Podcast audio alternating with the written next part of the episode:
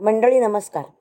नुकताच दसरा झाला आणि तो होतोय न होतोय तोच दिवाळीसुद्धा जवळ आली. त्या नवरात्रामध्ये दशभुजा अशा या आदिशक्ती आदिमायाने आपल्या प्रत्येक हातात एक एक अस्त्र घेऊन अनेक असुरांचा नाश केला. मग महिषासूर असू दे शुंभ निशुंभ असू दे चंडमुंड अशा अनेक राक्षसांना मारलं. मग हे राक्षस बाहेर आहेत. तसे अनेक राक्षस आपल्या शरीरामध्ये सुद्धा आहेत. त्या राक्षसांचा नाश करण्यासाठी आपल्याला काय करावं लागेल?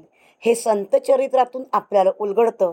म्हणून अशा अनेक राक्षसांचा नाश करण्यासाठी संतांचे विचार आपल्याला किती मौलिक आहेत? याचा आदर्श आपल्याला डोळ्यापुढे ठेवणाऱ्या अनेक कथा आपल्याला आजपासून ऐकायच्या आहेत. त्यातली ही पहिली अतिलघुकथा म्हणजे ही अलग ऐकूया क्रोधासुराचा नाश. नाथ महाराज पैठणला राहायचे.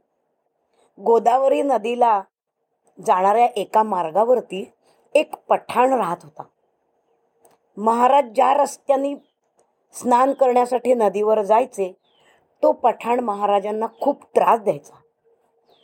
पण महाराज सगळं सहन करायचे. एके दिवशी त्या पठाणाच्या मनात आलं कितीही काही केलं तरी हा ब्राह्मण रागावतच नाही. आज मी असं काहीतरी करून दाखवीन की याला राग येईलच. म्हणून महाराज स्नानाला गेले त्या रस्त्यावरती तो दबा धरून बसला होता. आणि महाराज स्नान करून परत आले तेव्हा तो पठाण नाथ महाराजांच्या अंगावरती चक्क थुंकला. नाथ महाराज परत गेले. गोदावरी मैयामध्ये स्नान केलं. आणि पुन्हा आले. पुन्हा तो पठाण महाराजांच्या अंगावरती थुंकला. पुन्हा महाराज स्नान करायला गेले. असं एकदा नव्हे दोनदा नव्हे असं एकशे आठ वेळा तो पठाण महाराजांच्या अंगावरती थुंकला. महाराज शांतपणे परत स्नान करायला जायचे. आणि गोदावरी मैयाला म्हणाले की मी किती पुण्यवान आहे की आज तू माझ्यावर एवढी प्रसन्न झालीस की तुझ्यामुळे मला आज एकशे आठ वेळा स्नान करण्याचं पुण्य मिळालं. तो पठाण इतका लज्जित झाला आणि महाराजांचे पाय पकडून ढसाढसा रडायला लागला. म्हणाला कान धरून महाराज चुकलो मी.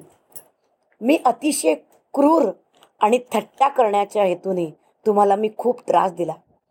पण नाथ महाराज तितकेच शांत होते कारण त्यांनी क्रोधासुराला मारून टाकलं होतं.